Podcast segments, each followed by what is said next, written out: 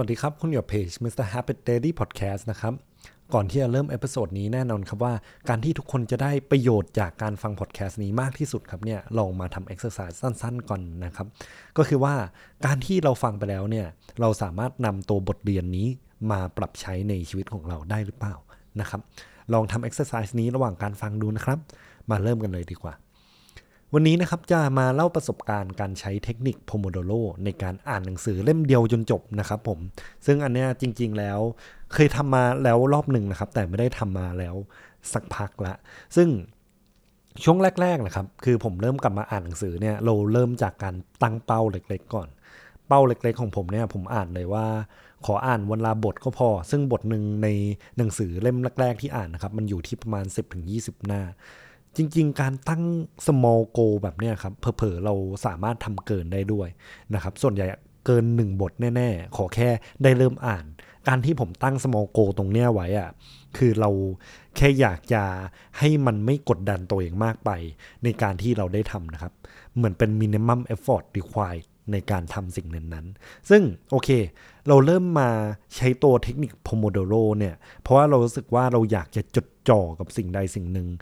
นานๆนะครับ ซึ่งตัวเนี้ยผมลองสังเกตตัวเอง เป็นคนที่ถ้าเกิดมีโทรศัพท์ใกล้ตัวเนี่ยสมาธิจะสั้นมากเลย รู้สึกว่ามัน ห้ามใจตัวเองยากมากที่จะหยิบโทรศัพท์มา ช่วงนี้ทำ YouTube เนี่ยชอบไปเช็คตัวเลข ซึ่งตัวเลขมันไม่ได้ขึ้นเองหรอกครับ คือเราไม่ต้องไปเช็คมันบ่อยๆ ก็ได้ รู้สึกว่าเช็คไปแล้วมันก็ไม่ได้มีประโยชน์อะไรมากขนาดนั้นนะครับทำให้เรากังวลใจสักเปล่าเนาะโอเค ย้อนกลับมาที่ตัว Pomodoro เนี่ยตัว Pomodoro นะครับ คือจริง ๆ แล้วมันเป็นเทคนิคที่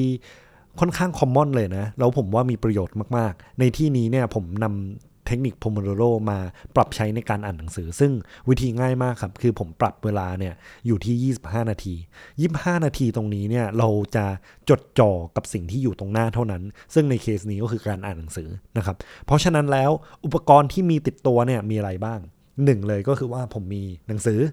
มีดินสอนครับ ไว้ที่ผมจะได้ขีดเขียนเหมือนเป็นการพูดคุยกับการอ่านไปเรื่อยๆนะครับ ซึ่งแน่นอนเรามีนาฬิกา ใครไม่มีเนี่ยก็อาจจะใช้เป็นคอมพิวเตอร์ ใช้เป็นโทรศัพท์ จับนาฬิกาไว้แต่วางไว้ห่างๆนะครับ อย่าให้มันมารบกวนเราเนาะหรือว่าถ้าใครมีตัวเหมือนนาฬิกาปลุกเนี่ยสามารถตั้งนาฬิกาปลุกให้มันสั่นภายใน 25 นาทีก็ได้นะครับผมอันนี้ก็เป็นเหมือนอุปกรณ์ที่ใช้เนาะมาหนังสือที่เลือกมาอ่านในครั้งนี้นะครับ เราเลือกเรื่องแค่นี้ก็ดีมากแล้ว เขียนโดยอาจารย์นพดล นะครับ ซึ่งมีอยู่ประมาณ 15 บทสั้นๆ แล้วก็โดยรวมแบบเนี่ยเรามีประมาณ 200 หน้านะครับ 200 หน้าต้นๆ อ่านจบภายใน 1 วันเลย ซึ่งเรารู้สึกว่าการที่เราเห็นหนังสือเล่มประมาณนั้นน่ะรู้สึกว่ามันสามารถทำได้หนึ่งเลยใช่ไหมคือมันเป็นอะไรที่ achievable แล้วเราก็รู้สึกว่าอะไหนลอง challenge ตัวเองสักหน่อยละกัน ก็เลยทำเล่นๆ สังเกตนะครับว่าอันเนี้ยทำเล่นๆ คือเราไม่ได้ซีเรียสครับว่าเราจะทำได้จริงหรือเปล่า แล้วก็พอเรารู้สึกว่าเราไม่ได้ซีเรียสขนาดนั้นเนี่ย เราไม่ได้กดดันตัวเองมากไป พอเป็นแบบนั้นปั๊บมันเพลิน แล้วก็ที่สำคัญน่ะความสุขอะของเราคือได้อ่าน แต่มันไม่ใช่ว่าได้อ่านจบนะครับคือความสุขของผมเนี่ยมันอยู่ที่ได้อ่านมันเพลินไงแต่ว่าได้อ่านจบเนี่ยผมรู้สึกว่ามันเป็นโบนัสเนาะเพราะฉะนั้นอันนี้ย้ำเตือนไว้ก่อนนะครับ โอเค การใช้เทคนิค Pomodoro เนี่ย คือเราจดจ่อกับหนังสือไปเป็นเวลาประมาณ 25 นาที พัก 5 นาทีนะครับ ซึ่งการพักเนี่ยสำคัญมาก พักปั๊บเรารู้สึกว่าสมองเราได้เรียบเรียงข้อคิดเนี่ยเราระหว่างที่ผมพักไปก็คืออาจจะขยับตัวบ้าง หยิบตัวโพสต์อิทมาแปะไว้บ้างนะครับ ว่าเฮ้ยมันมีบทไหนที่เราอยากนำมาแชร์ แล้วก็สุดท้ายแล้วอะครับ ลองใช้เทคนิค Pomodoro เนี่ย ประมาณ 4 ครั้ง ก็คือเราจับเวลาเนี่ยยีนาที พัก 5 นาที ประมาณแบบ 4 ครั้งเลย สุดท้ายอ่านจบภายในวันเดียว ซึ่งบทเรียนในการที่เรานำเทคนิคนี้มาใช้อะมันมีอะไรบ้างลองมาดูกันนะครับ ข้อแรกเลย คนที่อ่านหนังสือเยอะอะจริง ๆ เขาอ่านไม่ได้อ่านเร็วนะ แต่เขามีเวลาจดจ่อกับมันอยากจดจ่ออะไรเนี่ย เราอาจจะลองใช้เทคนิค Pomodoro ได้นะครับ ใช้เวลาประมาณ 25 นาทีที่เราไม่มี distraction เลย ข้อ 2 เอาสิ่งรบกวนภายนอกเนี่ยออกไปเลยนะครับทำทีละอย่างพอโฟกัสทีละอย่างพอนะครับอย่างเช่นพวกโทรศัพท์พวกมือถือเนี่ยคือเอามันไว้ห่างตัวเทิดเอาไว้ข้างนอกห้องได้ก็ดีนะครับผมเพราะว่าถ้าเกิดมันอยู่ใกล้มือเรา หรือว่ามันอยู่ใน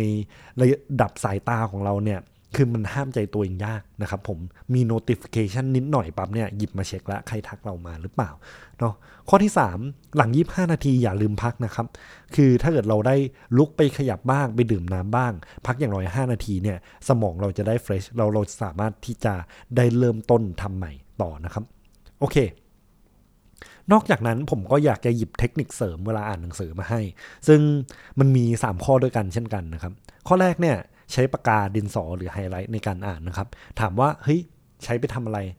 แน่ๆเราก็มีการใช้ขีดเขียนใช่ไหมครับ แต่ว่าสิ่งสำคัญสำหรับผมเลยก็คือว่าเราใช้ปากกาดินสอ หรือถ้าเกิดใครไม่มีติดมือตอนเนี้ยเราใช้เป็น visual pacer ก็คือเราใช้ตัวนิ้วของเราเนี่ยครับ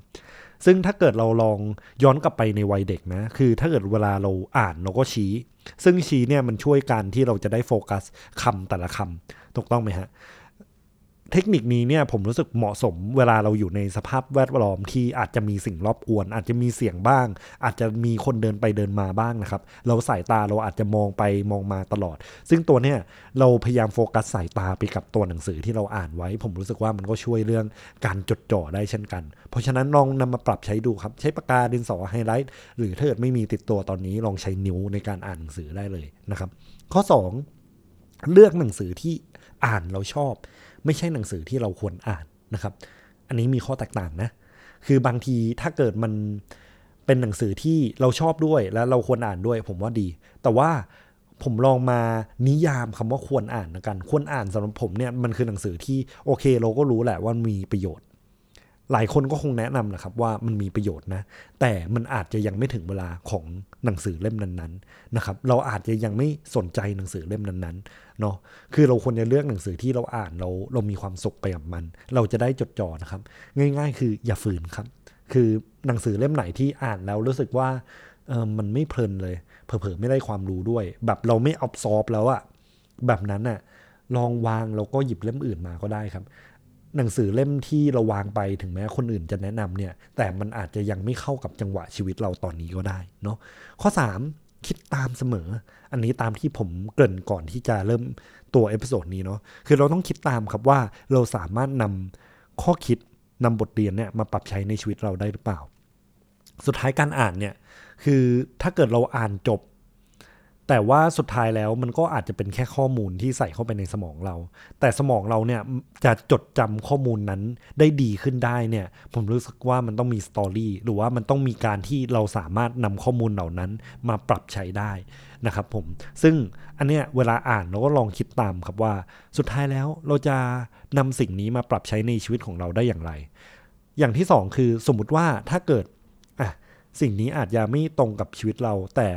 คิดว่ามันมีประโยชน์กับเพื่อนๆเรากับ